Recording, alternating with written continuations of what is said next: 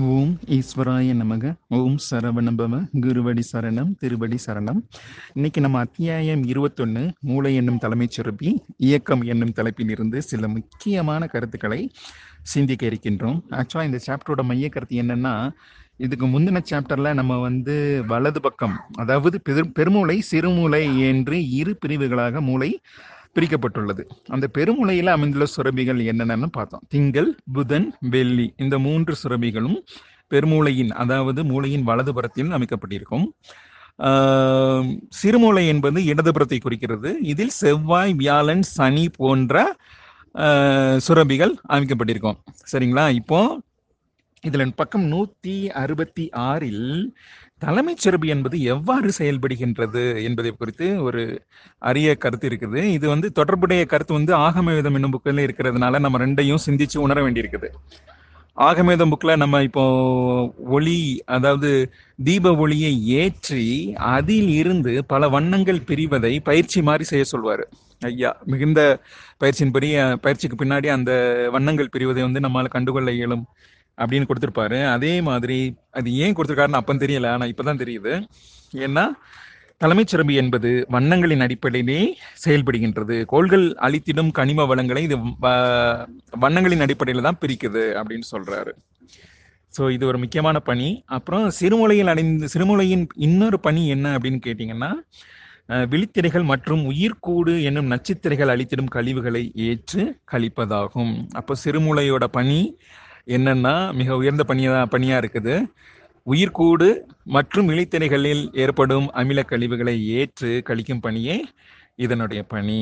அப்புறம் பக்கம் நூத்தி இருபத்தாறு ஒரு சிறந்த பக்கம். அதுல அதனால இன்னும் ஒரு இன்னொரு கருத்து இருக்கு.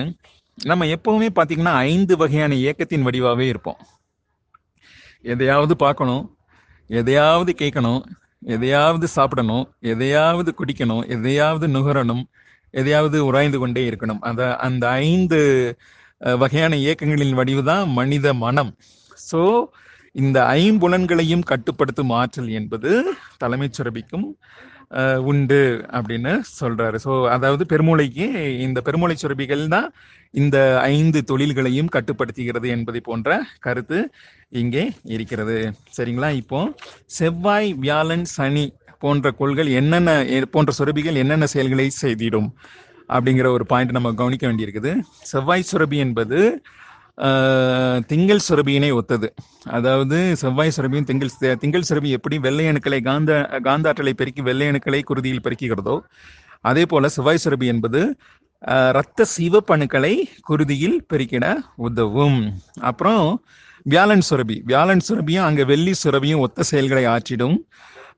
ஒத்த செயல்கள் என்னன்னா அணுக்களின் சேதத்தை குறைத்து அணுக்களை வந்து மேல் மேலும் பெருக்க உதவியோடும் சுரபி வந்து வியாழன் அங்க வந்து வலதுபுறத்துல வந்து வெள்ளி. அப்புறம் சனிக்கோளும் புதன்கோளும் ஒரே செயலை ஆற்றிடும். சனிக்கோளும் புதன்கோளும் என்ன செய் புதன்கோள் வந்து என்ன செய்யுது? நரம்பிலைகளை நரம்பிலைகள் நரம்பிலைகளில் ஆற்றல் பரவுவதற்கு தேவையான ஆற்றலை புதன் சுரப்பிக்கு அளிக்கிறது இல்லையா? ஸோ அதே வேலையை தான் இங்கே சனிக்கோளும் செய்து அமிலக் கழிவுகளை ஏற்று நரம்பிலைகளுக்கு வெப்ப ஆற்றலை நல்கிடும். ஸோ இங்கே வலதுபுறம் இருக்கும் சுரபிகளும் இடதுபுறம் இருக்கும் சுரபிகளும் ஒத்த செயலினை செய்தாலும் ஒரு சிறு மாறுபாடு அதாவது வலதுபுறம் வந்து ஒரு சிறிய ஆற்றலில் மேம்பட்டதாக இருக்கும் அப்படின்னு கொடுக்குறாரு. பக்கம் நூத்தி அறுபத்தி நாலுல ஒரு சின்ன மா- மாற்று கருத்து இருக்கு. மாற்று கருத்து என்னன்னா மத்திய சுரபிகள் திங்கள் மற்றும் செவ்வாய் என்று குறிப்பிடுகிறார். மத்திய சுரபி எப்படி திங்கள் மற்றும் செவ்வாய்ன்னு எனக்கு தெரியல. மேலோர்கள் தங்களுடைய கருத்தை பதிவு செய்க.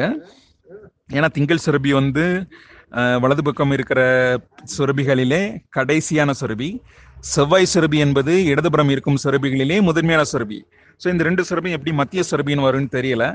இது வந்து மேலோர்கள் உணர்ந்து எனக்கு தெளிவுபடுத்தும்படி தாழ்மையுடன் கேட்டுக்கொள்கிறேன். ஸோ இந்த சாப்டர் என்ன சொல்றாங்கன்னா லெஃப்ட் ஹேண்ட் சைடில் இருக்கிற சுரபிகளை பற்றி ஒரு இன்ட்ரொடக்ஷன் கொடுத்துருக்குறாங்க. ஸோ இதுதான் சாப்டர் டுவெண்ட்டி ஒன் ஸோ மீண்டும் ஒரு அத்தியாயத்தில் இனிதே சந்திப்போம். நன்றி வணக்கம்.